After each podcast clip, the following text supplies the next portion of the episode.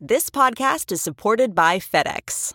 FedEx offers fast delivery, more visibility, simple returns, and weekend home delivery to 98% of the U.S. population on Saturday and 50% on Sunday. With FedEx, you get picture proof of delivery, ensuring you always know where your package is. Returns are simple with packageless and paperless returns. Plus, FedEx Ground is also faster to more locations than UPS Ground. See the FedEx service guide for delivery information. So, what are you waiting for? See what FedEx can do for your business. Absolutely, positively FedEx. The Constitution was written on the premise that we, the people, would be hard working citizens. But by and large, we don't study the issues. Politicians lie because we don't know the facts. They dangle shiny new scandals because we allow ourselves to be mesmerized. We're asked to vote in federal elections once every two years, and half of us cannot find the time. Have we become too lazy in mind and body to support a democracy? I don't see that in the Americans I've met. How do you dig this up? Piece by piece, hand by hand. I've witnessed devotion to all of our stars, among the firefighters who sacrificed themselves at the World Trade Center. An Air Force nurse in Iraq who opened her own veins to give blood to a dying Marine. Our job is to resuscitate, to allow the surgeons time to stop the bleeding. Paul Viollis is a CBS News security consultant, an accomplished author, and a renowned global security and law enforcement expert. With over 35 years of experience, he's dedicated his life to finding solutions for the problems that keep you up at night. This is Security Matters with Paul Viollis. Welcome to Security Matters. I'm Paul Viollis, and this is a CBS News radio production. As always, big thank you for everybody hitting us up uh, on social media. Your ongoing comments are fantastic. Instagram, Facebook, Twitter.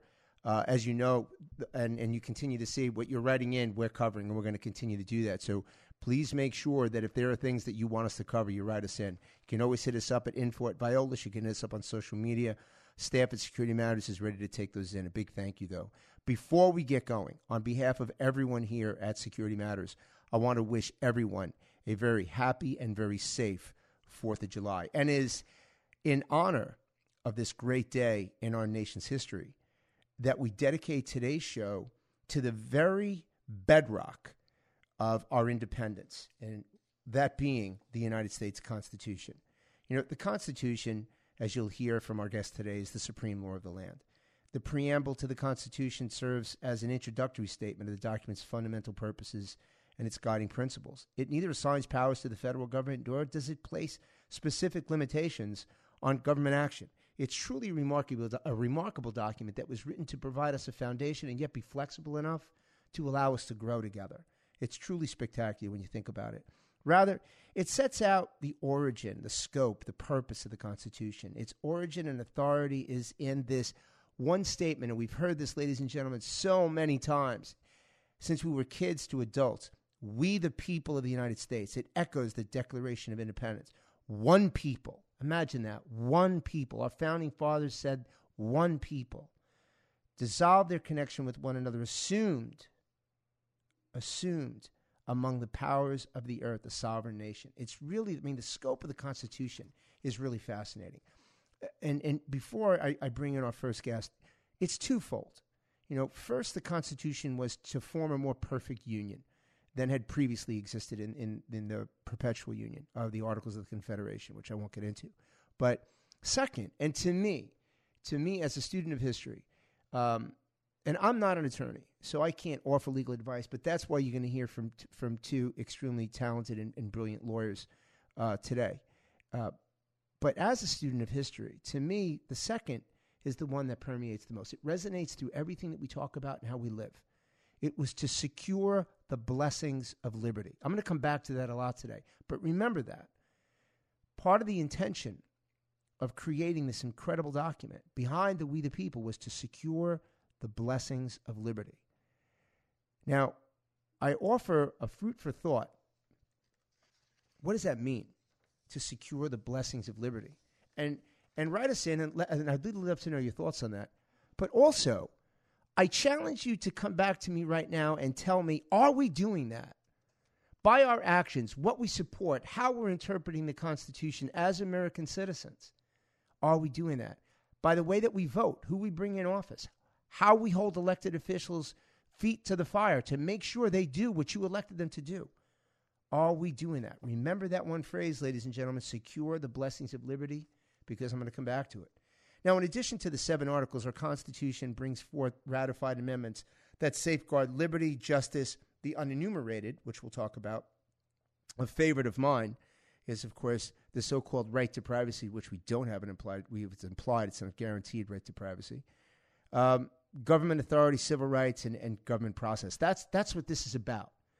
Now, most importantly, to me, this sits at the very core of our safety and security, of us, of our families, of our nation, which is why I truly believe all of us need to more closely examine this document, this spectacular document, to ensure we are following its intentions and not weakening our stature by creating conflict we simply don't need. Here to weigh in, Security Matters legal analyst, founder of Ancona Levine, Vincent Ancona. Vin, thanks so much for taking the time to join us today. No, my pleasure, Paul. Happy Fourth of July to you and to all the listeners out there who are enjoying this beautiful day and the liberties that it comes with. Because I think a lot of us don't realize, or sometimes we just take it for granted because we see a set of fireworks and a flag and everyone's having a barbecue that we don't realize how important of a day it really is. And you know, Vin, to that point, and I can't agree more, which really was the impetus behind us doing the show today.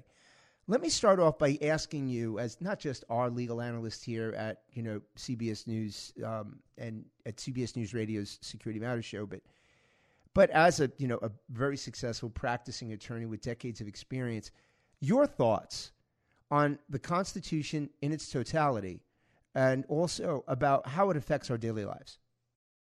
Well, I mean, Paul, look, as a lawyer, uh, ultimately, this is the supreme law of the United States. So this is the bedrock for my entire career and everything that I base myself on. The Constitution, in and of itself, gives us the beginnings of every law that we live with every day, every moment, whether it's starting from getting a traffic ticket to all the way to being indicted for a crime. Everything along the way comes from the bedrock of this written article that was done over two centuries ago. But I think the most important thing that people have to always remember that the first three words are the most important, we the people right? Because we the people comes down to it's created this government of ours to serve our citizens, to serve us. It's not the other way around, and and, and it's amazing how 200 some odd years ago, the crafters of this document realized that the only way to really protect the freedoms of democracy was to put a document in place that not only created what they said was going to be a basis of freedoms that we would have here, but also give us the opportunity to have breakdowns of government that each one is a cross check of the other you know, sometimes we don't realize that the importance of the three different branches of government that were guaranteed by the first three articles of the Constitution. Because you break down the Constitution, the first three articles, whether it be legislative in the first, executive in the second, or judicial in the third, they're all meant to create a balance that we, the people, the citizens, always have to have in the back of our minds. We shouldn't have a fear that the people's thoughts, the people's wants are being protected and it doesn't allow any one of these branches to have too much power. And that travels into every aspect of what we do, whether it whether it be from work to our personal lives. Those balances will allow us to be able to have the freedoms that we have. And and if you really push forward on what's happened since the creation of this and all the amendments and the Bill of Rights and interpretations of the law, think about how good this law still is in a changing environment that we live in. Think about how good our rights are protected in a world where we say 250 years later, we still have the basic enumerations of those rights. Now, have they changed? Of course. The world's changed. Times have changed. Look, Paul, you and I in the last 15 years, and we've done a lot of shows together. We talk about how the world's just changed in the last decade. Right. How you know we don't even recognize the streets as they are compared to how you and I grew up. No question. But you you have to say to yourself though, the basic tenuous of what we grew up with, the basic protections, the freedoms, they're there they just sometimes get muddied in the waters because everyone has their own version or iteration of what they think it should be. And to that point, but at the end of the day, the bedrock's there. To that point, though, let's to that point, Ben, and they do get muddy. And I agree with you. And we've talked about this. But today, as we celebrate the Fourth of July, as we celebrate our independence, our freedom, we have this document, as you, as you stated, and I agree, is the bedrock for that. But I, I, I want to say that there are certain things that, that are going on right now in our society that concern me about how the Constitution is being interpreted. I'm going to start with, I'm going to ask you, uh, let's talk First Amendment. We know that it guarantees a, a variety of different freedoms, but one in particular is it guarantees freedom of speech. Now, we know, Vin, that, and I've learned from you from over the years many things. One in particular is that, look, the, the First Amendment guarantees us the right to burn the United States flag. Whether we don't like it or not, it gives us the right to do so. Whether it makes you sick to see it or w- whether you celebrate it, we still have the right to do it. But yet, it doesn't entitle us to falsely yell fire in a crowded theater. So, my question to you, Vin, that's the parameter. Actually, two questions from that. One, where do we stand? We see so many groups that start and then turn militant. We see groups that that that start to wanting to to um, to join, uh, to to spread some type of message, whatever it may be, which is their constitutional right. But yet, that r- freedom of assembly, the right to assembly, does that also extend to groups that can it, by the hundreds, march down Broadway in New York City screaming, kill a cop, kill a cop, kill a cop. Does First Amendment extend to that? And then the second part of the question, second part of that question has been we know that hate crime has increased over 32%. Now, what's the dividing line for the First Amendment when it comes to hate crime? Well, you know, Paul, I, I can answer that question, but they're all going to come back to ultimately the same thing. You know, there there is no dividing line, right? Because if you're going to say what's the dividing line in the concept of someone walking down the street to the top of their lungs and screaming something that you know you can't stand in your core, it always comes down to one thing safety and security of the mass of the people. So I have a right to burn a flag. I have a right to scream hate if I want to, but I don't have a right to incite harm to the individuals and the citizens that are around you. So as much as we talk about sometimes the disgusting nature of what freedom of speech brings, it also brings us the liberty that we have. Now, with the hate crime and going up 32%, and with people's speech becoming more and more adamant as as the years have gone by, right? Because you know, again, Paul, going to our ages, you know, the internet now allows you with a random thought to post it out there for the world to see. You know, years ago, a random thought had to be typed, put out there, and uh, published somewhere. Right. Now, anybody with a with a phone can put out hate and spew it in, in a means that's instantaneous that's what the rise is coming from is because we're working in a world that moves faster. But as far as the concerns of the of the protections of that liberty of that speech, it always comes down to safety, Paul. The reason why you can't scream fire in a burning room is because at the end of the day, people are going to trample over themselves and get hurt and get killed. That's the whole point of allowing the interpretation of the law to protect situations like that. Now, screaming "kill a cop, kill a cop" when you walk down Times Square, you and I both know we would spit at those people because that's just how we are because we, we, we appreciate what they do for us as a community. But they do have the right to do it as long as they don't incite anything further than that speech. So then, and we've seen these situations in North Carolina. We've seen these situations everywhere. Charlottesville, etc. Gone out of control. Right. So now, Vin, if, if I'm understanding correctly, and for our listeners to clarify this, that's fine. It's protected whether you like it or not. It's protected speech. But if that speech then turns actionable and someone goes ahead and gets riled up from that type of rhetoric and grabs a gun and on the side of the street shoots a cop. Now what? Now well, what do we clear, have? Is clearly, there a connection? Well, well, there isn't because the words are still protected, Paul. It's the actions that aren't. Right? So the words are still protected. What happens now in the event that that happened, that whole event is shut down. It's no longer allowed to get its licensure. It's no longer to continue. And obviously you have the death at the hand, right? Or someone who's been killed. Mm-hmm. But it's the action that causes it to stop. Anything else in between is still protected. And even if your language is incitable, language out there that's incitable. It's the action that's the event. And that's the thing that we all need to understand about that because I think that's where people get lost in that. Let's switch gears and go over to the right to bear arms.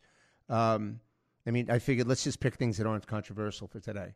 So the oh, right, of course, that's the easy stuff. That's exactly right. So right to bear arms, right? Now we, we know from the genesis of, of the Constitution, the right to bear arms was was created for the militia to bear arms to protect their homesteads.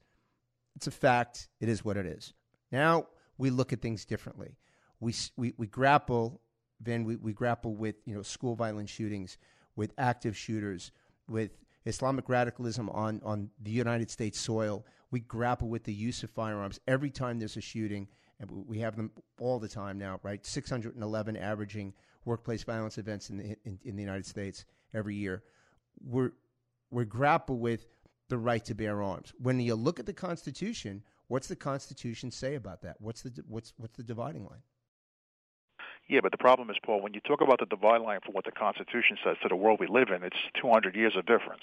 And the Constitution, even though it gives us the right, you know, you got to remember that first of all, that the, the Second Amendment is based on the original English Bill of Rights from the 1600s, which gave all its citizens the right to basically protect themselves. And I'm breaking this down into its in its simplest format. But you know, when you're talking about the next 200 years of world that we live in, obviously this is where the problem is, and this is the reason why everyone has to understand the Constitution was genius in its creation because Article 5 allowed everything to be amended and everything to be modified. Which, it gave them the right to take the, Article Five allows that Which- allows modification of right. all these rights. which which is which is what I was saying earlier. Um, is that the beauty of this document was the foreseeability of change, that, that it was elastic, that it was fluid, that it allowed us to adapt to the growth. And to me, I thought that was remarkable that our founding fathers had so much, so much vision to realize that I feel this way now, but you know, hundred years from now, two hundred years from now, uh, you know, our, our our our our predecessors may not really feel the same way. So that's what I loved about the Fifth Amendment. But now I look at the Fourteenth Amendment. You know, equal protection under the law. How many cases do we have talking about equal protection under the law? And what are we looking at today as far as how the Fourteenth Amendment is used, Ben? Well, I mean, but the Fourteenth Amendment winds up becoming the, the the battering ram for every attorney that wants to go into court and argue that my client's rights are being trampled on. Right? I mean, isn't that where we go today?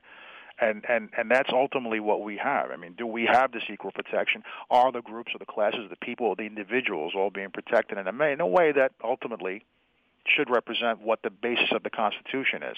The problem you have is, Paul, is that every time we use the 14th Amendment to basically say it's not equal protection, you're opening up a Pandora's box of what the hell really is.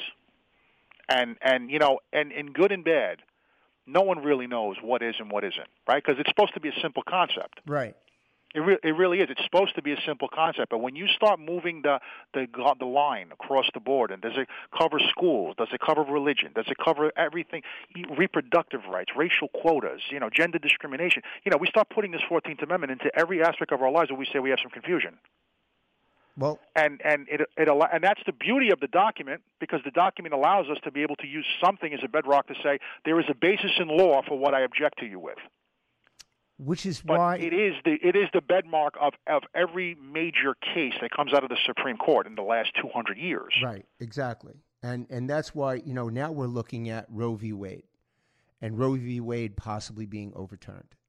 Now, I'm not going to, to go one way or the other on that, but I think the interesting part about that is it brings us to this underlying, maybe this under omnipresent thought of how powerful the Supreme Court is with respect to the enforcement, the interpretation of the Constitution. Your thoughts on that?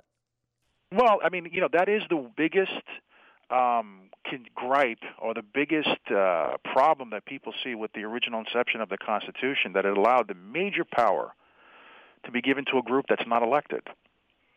And that that is one of the biggest deterrents that people would say that the Constitution was was this was where the mistake happened because you know the other two branches have to be elected. This one doesn't and they make the decisions that follow us through. So, you know, whether it's Brown v. versus Board of Ed and racial discrimination or Bush versus Gore and election recounts, these are all being done by people who are picked in a partisan fashion.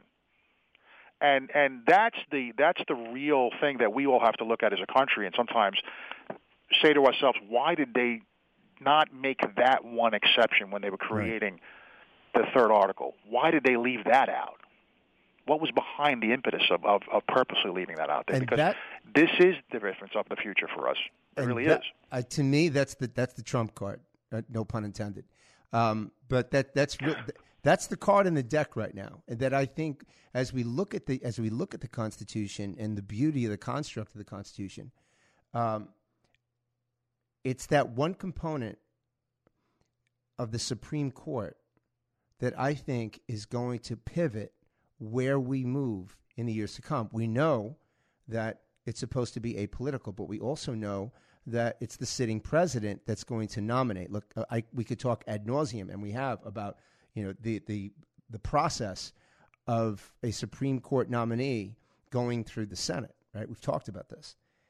Sure. But as we it, it, my, as we prepare for the decades to come Uh, and here, my, my closing question to you, Ben, is, is this. As we prepare for the decades to come, as you look at where we are today, what our Constitution says, the issues that are evolving around us right now, sort of like, you know, orbiting around us, what do you think are the major issues that the Supreme Court is going to weigh in on as it relates to the Constitution and how that's going to affect daily lives for American citizens? Well, you know, for me, one of the biggest issues has always been these election recounts. And, and, and the reason why I say that is, is because if you go back to the Bush v. Gore case, I mean, that ultimately decided who the president of the United States was going to be. Mm-hmm. And you have to say to yourself, that's an amazing power that they have, that they were able to make a decision and who ultimately picked our president. That's correct. And I think that has a bigger impact than anything else because as much as we want to talk about the Roe versus Wade, or we want to talk about California versus Bakke and, and the things that were reproductive rights or racial quotas or, or gender discrimination, but, but the, the simple fact is that the court has the ability, when something as simple as an election recount, to put out there who the next president of the United States is going to be. Right. And, and, and, and further, I would say to you that the biggest issue that I have with, with having to wait for the Supreme Court to weigh in on all these situations is the time frames. Because you've got a sitting president that sometimes may want to do something, and then a court case comes down and stops him from doing it. And by the time the Supreme Court gets that decision to them, or to the country, or to the people, eight months have passed, a year has passed, a year and a half has passed. I don't know how that's good government when we have to wait a year or 14 months or 16 months for our leader to make a decision on something that he believes he's doing in the benefit of our country. Whether it's good or bad, I believe that one of the things that should happen over the next decade or 20 years is that the speed and efficiency of how the Supreme Court decides federal question needs to be moved up in a fashion where it's to the time frame we live in today.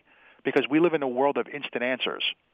And to have to wait that long to get a decision on whether or not the president has a right to do A or nay could be the difference between soldiers getting killed. Could be the difference between people being discriminated against. Could be the difference between immigrants not coming into the country. And all of these are major issues going forward. And I just think that the speed of our government needs to catch up to the speed of technology in, in this new era. Well, you know, that's a powerful statement, Ben. And quite frankly, I don't know that we're going to get there anytime soon. So, my last question to you in a minute or less closing statement. We the people. What does that mean? It means that this this document, this country was created for us by us. It's really that simple. And at the end of the day, no matter what people we see on television, whether they're having debates or they're hating each other or they're talking on a talk show, they're ours. They're, we put them there. We decide if they sit there or not. And that is one of the most powerful things that you can go to bed with every night to know that at the end of the day, we, the people, decide the path this country may go. We may not agree most of the time, but at the end of the day, it is the people that put us on the path for which we take. That's the way that I look at it, my friend. Vincent Ancona, as I said, the founder of Ancona Levine, and someone that we are proud to say is the legal analyst here for Security Matters. Vin, thanks so much for joining us. A very happy, very healthy, and um, a joyous and prosperous and fun Fourth of July for you and the family. You too, my friend. Happy July to everyone, and may the 4th be a special day for us all. Thanks, man. Listen, you're listening to Security Matters with Paul Viollis, a CBS News radio production. We're going to take a quick break. When we come back, we'll be joined by Miss Kim Wehle, a CBS legal analyst, attorney, and author. It's going to weigh in on a new book that covering the Constitution. Stay with me. We'll be right back. What's required of the rest of us is a small sacrifice to keep democracy vibrant and alive.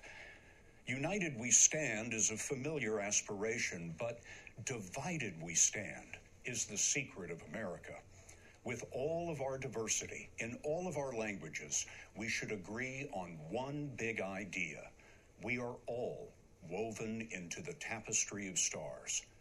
It's time to see that not as a right, but as a privilege that each of us is willing to earn with minds that are skeptical but open and hands ready to work and willing to embrace. Now, back to Security Matters with Paul Viollis. Welcome back to Security Matters, a CBS News radio production. I'm Paul Viollis. and as I mentioned before we took our break, we are honored to have a colleague of mine from CBS um, talking about uh, Miss Kimberly Wehle. Um, Kim is an author, a lawyer, a law professor, and an on air and off air legal expert, analyst, and commentator for CBS News. She is a former assistant United States attorney and associate independent counsel in the Whitewater investigation, also author of her new book, How to Read the Constitution and Why. No one better to have us joined right now, no one better to, to be joining us right now than Kim Wehle. Kim, thanks so much for taking the time. Thanks for having me. Happy to be here. Absolutely. And I, before we get off, I want to make sure we talk about your book because I'm fascinated with it. Uh, I know it's just recently released, so we have to make sure that we get into that because the, the, the basis of the show today, our, our episode today, Kim, is really going into celebrating the 4th of July as we are today, but more so, we're celebrating the 4th of July because, as I see it, the Constitution lies as the bedrock of our freedom. Uh, you, as an expert in the Constitution, I'm looking at how the Constitution was written, some of the fascinating parts about it, especially the Fifth Amendment, which was kind of the degree of foreseeability that it's going to need to change, but yet other parts of it that speak to things that don't allow that elasticity. Um, where we sit today, and as an expert in this area, when you look at the Constitution and you look how it's being interpreted and applied, what are the things that you're most proud of, and what what are the things that concern you most about the totality of the Constitution today? Well, I think what the brilliance of the Constitution is that it puts the individual, in theory, puts the individual over the elected official. So think about the framers of the Constitution, the revolutionaries Uh, who fought and died for our freedoms. We take this for granted, but they didn't want a king. They didn't want a monarchy who could basically boss people around arbitrarily. So they took the monarchy and they broke it into three parts. They created a separate judicial branch. They created a legislative branch and an executive branch. And every branch has certain powers and every branch gets to check the other two branches' papers. And the idea behind it is that ultimately all power goes back to the people. So when we talk a lot, we hear a lot these days about expanding presidential power, regardless of who's in the office, in office. That is a problem. Why? Because certainly the framers and the revolutionaries weren't fighting and dying for more power in the executive branch. They were fighting and dying for more power to the people. So I think my answer is the same both ways. I think it's both the brilliance of the Constitution that the power is it's designed structurally to ensure the power in the people in the people. But it's not self-executing. That is there's no sort of constitution cop on the block that a, makes sure that the structure is adhered to. So yeah. right. and so if we don't if, yeah go ahead. No that's such a great phrase. I love that because there is no constitutional cop. But yet when you mm-hmm. look at read you can't go anywhere without reading the headlines every single day Kim without something relevant to the constitution being in it whether it's now we're looking at roe v. Wade or we're looking at freedom of speech issues about what can and can't be said. We're looking at hate crimes. We're looking at the bearing of arms, right, with respect to active shooters. Kim, every single thing about this, especially I'm, I'm sure you talk about it in your book, are things that we live with every day. Would, wouldn't you agree? This is exactly. This is why I wrote the book because we live with it every day. And frankly, there's only a small cadre of lawyers and scholars that fully understand this in the country. I mean, lawyers are like doctors. You don't go to a podiatrist for heart surgery, and not every lawyer knows a lot about the Constitution. Right. Likewise, if you're going to have heart surgery, you do your homework. You make sure that you've, you know, been uh, someone's explained to you what the procedure is, what the con- what your condition is, what the follow up would be. But when it comes to our constitutional guarantees, I th- you know, even my law students, most people can't tell you the basics. I mean, there there have been studies done, and the, the the measure of constitutional illiteracy is really daunting because I don't think people have really understood how fragile it is. Uh, um, so and true. what the book does is it doesn't just describe the document and list what's in there. Um, it tells or it helps educate people about how to think about it. It's sort of like how do you ride the Constitution bike, not just watch someone else ride the Constitution bike. Because I also think a lot of commentary, um, both in the you know, and obviously I'm part of this as well, and on TV and in op-eds and everything, are experts speaking to other experts, and a regular person can pick that up and really not be able to jump in the deep end and swim. So this book tries to lay out, or it does lay out, in really basic conceptual language. Okay, this is how it works, and this is where it's in trouble. And this was what could happen if we continue to just take it for granted. Now, sometimes in the book it talks about protections eroding before our eyes. What, what do you mean by that? Well, again, I like to liken it to. I mean, there are two parts of the Constitution. Let me back up. There's the structure, and you mentioned this. So the three branches of government, and the idea was at the time that we didn't need a Bill of Rights. We didn't need a list in the Constitution of the kind of rights we have, like First Amendment free speech, for example, or Second Amendment, which has been interpreted to, to as a right to own a handgun in the home, um, because the structure itself would protect individual rights. That because all the branches checked each other's branches, no no politician would have would be able to bully a regular person. So that's right. the structure. The second part of the Bill of Rights, where we actually added specific rights. When I say it's, it's eroding, the structure is not being protected. So we have essentially a Congress that is not functioning. It's not doing its job of oversight of the executive branch. It's just saying, listen, this is political. We don't care what happens on our watch. We are with Team X or Team Y, uh, which allows a lot of power to amass in, in the in the executive branch. And things like, you know, this is a fancy word, or we've learned it in the last few years. The emoluments clause, for example, it's there for a reason. Congress is supposed to at least look into it to see if it's being uh, violated. That is, we don't want presidents taking goodies from other countries in exchange for we don't know what. And they basically shrugged it off. So that's an erosion. That's an example. No we might as well get out our black sharpie and cross it out of the Constitution right. because it's not doing any work anymore. Now you describe the Constitution as the backbone of American government, but yet now I've got a wild card for you, and I'd love your opinion on this because obviously you're the expert. The Supreme Court. I see that as the wild card with respect to the Constitution. What do you think about that?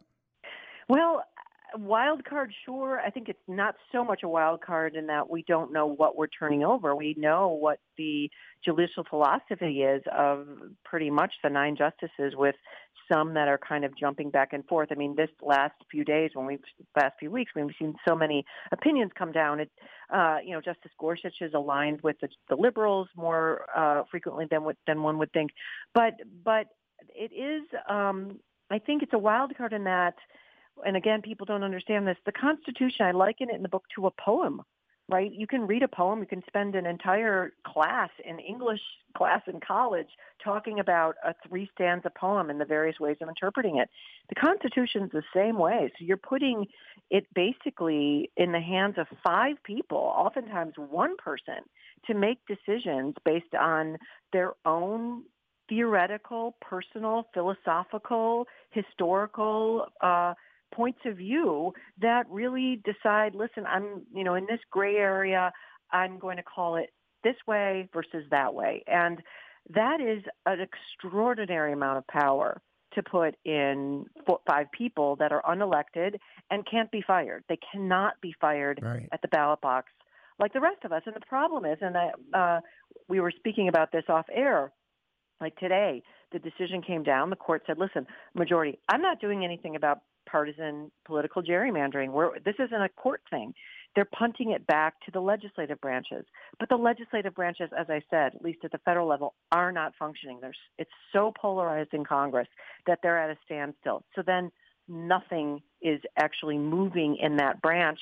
The, if the court says they won't do anything, then we have rights that is in this instance the right to vote that isn't really real i mean gerrymandering clearly on both sides of the political spectrum dilutes and uh, basically makes not real the power to cast a meaningful vote that can actually have an impact in an election. A gerrymandered district means they've they've kind of carved it up in this bizarre sort of way, kind of picking every other house based on your politics in right. the political spectrum to make sure it's going to go blue or wet red no matter how you vote. That that is basically undermining our core constitutional concept of voting, which, as you mentioned at the outset, that is what makes our country special. It, the idea is power is in the hands of the people, not in the rich and powerful politicians. Exactly. So, my, my last question to you, Kim, before we, we, we close with really highlighting the, your book and where people can get it and everything about it, is my last question is this. As I study the Constitution, and I remember um, one of the constitutional law professors I had in college uh, Professor Vona. I can't remember. I can't believe I actually remember that. Um, but he was He said to, I remember he said something that stuck with me. He said that there, it is the most powerful document that you will ever read and not listen to as American people. And he said the other thing that stuck with me was the, the three most powerful words of the Constitution, in his opinion, were we the people. So, in your opinion, what does we the people mean?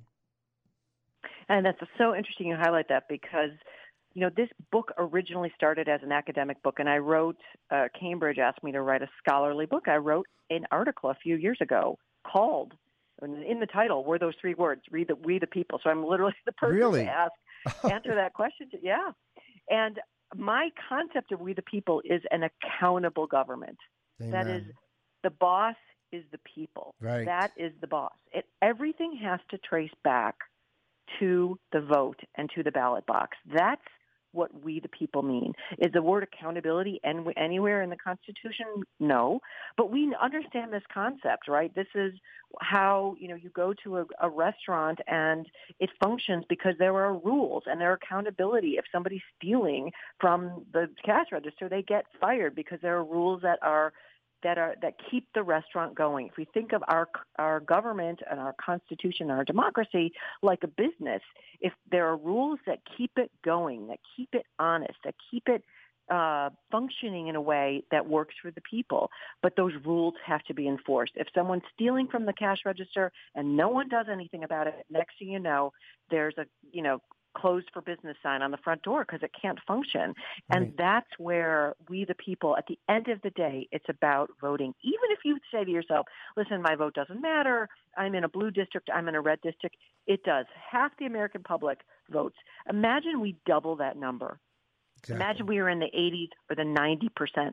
It's hard to it's hard to imagine that things would not change in this country. People want change. Right. That's the way to do it. The And- Supreme Court basically said that today. It's like don't look it to us, look to yourself. That was the impetus behind me wanting to have the Fourth of July show centered around this subject, and and you're so on point, Kim. I, I honestly, my position on we the people speaks to something you said earlier. You said there's no constitutional cop, right? Um, Right. which I love that phrase. To me, we the people means ownership. It means take ownership. It means take responsibility. And that means vote. And after you vote, after you vote, and this is a message to all our listeners, after you vote, hold elected officials accountable for why you voted for them. We just don't do that, Kim. Well, and par- yes, and part of it is education. I, I just don't think people, you know, understand how that even works. And just to say, I'm, I'm actually working on another book for the same publisher, HarperCollins, for next summer that will lay out the voting process. It'll have an appendix in it that we look up by state by state. How do you register? What do you bring to the polls? When do you need to register? How do you find out So about your important. candidates? Education, education, education. And this book that came out on Tuesday that I wrote, How to Read the Constitution and Why, every chapter it has in bold in the beginning kind of the key language. You mentioned we the people. I don't talk about the preamble to the Constitution, but I go through all, you know, not exhaustively. It's impossible to do that or it'd be boring, I think. But I, I, I highlight you know, as a law professor, the key language, I have little bubbles in the margins. This is basically what this means. Read the text in that way for yourself Excellent. and then decide for yourself. Don't listen to the people on TV. Decide for yourself what you think it means. Um, and if you don't want to read it, there's also an audiobook version that I that I that I narrated. Give yourself a you know a, an education. Do a do it uh, an amendment a week, right? Give Well- yourself 45 minutes. Listen to the chapter. I'm going to tell everybody this. There is no more. There is not a more important book you should be reading right now, based on the facts that we are faced in what could be a tumultuous 12 months ahead. And you really need to know. We need to take ownership. We need to take we the people back. So if you really want to make sure you're taking your piece of the pie, pick up how to read the Constitution and why. And like Kim said, there's an audio version as well. There's no reason for us not to be educated on this critical subject. Kim, I cannot thank you enough, Kim Wehle, my, my colleague from CBS News, and one of the one of the most important constitutional law experts you will ever have listened to. I can't thank you enough for joining us today. Oh, thank you for having me. It's been an absolute pleasure and a privilege. I hope you come back again. You're listening to Security Matters with Paul Viollis on CBS News Radio. We're going to take a quick break. When we come back, we'll wrap this up. Stay with me. Because I want every real American in this building to please rise. Put your hand over your heart and in a loud, clear voice say along with us,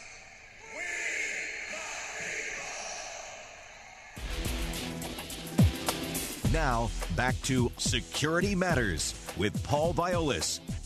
Welcome back to Security Matters. I'm Paul Viollis, and that was Kim Wehle, my colleague from, from CBS. Just a wonderful, wonderful person, brilliant mind, as you can tell.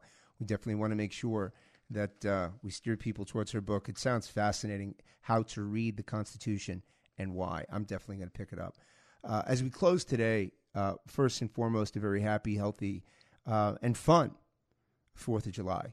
But as we close, I invite you to take this under advisement and then to write us back. We the people, those three words, the most powerful, the most important three words of the Constitution. I'm asking you, write us in.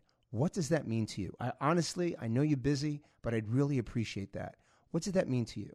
What it means to me is take ownership. We need to take ownership. And it starts with who we put in office, and it starts with, most importantly, holding elected officials' feet to the fire. We simply cannot let them be more concerned with keeping their job than doing their job. So, on behalf of everybody here at Security Matters, please make sure you continue to hit us up at cbsaudio.com. Look at some other great podcasts there. Have a great week and a happy and healthy 4th of July. Be safe, be well. God bless. Thanks for listening to Security Matters with Paul Viollis. The podcast is produced by Seth Nyman and CBS News Radio. For more podcasts from CBS News, visit cbsaudio.com slash podcasts. The Hargan women seem to have it all. From the outside looking in, we were blessed. My mom was amazing. But as detectives would soon learn, there was a lot going on inside the Hargan household. Ashley and I have been calling my mom and the house and Helen. Okay. No one's answering. 63 year old Pamela Hargan gunned down in her own home. Her youngest daughter, Helen, lay dead upstairs. Patrol, when they arrived, assumed or thought that there might have been a murder suicide. But for the detectives on the scene, there were things about the scene itself that were concerning to us on day one. Who would want to kill their mother and their little sister? There is no boogeyman here. It is exactly who we think it is. I'm Peter Van Sant from 48 Hours. This is Blood is Thicker The Hargan Family Killings. Listen to Blood is Thicker The Hargan Family Killings early and ad free on Wondery Plus starting May 1st.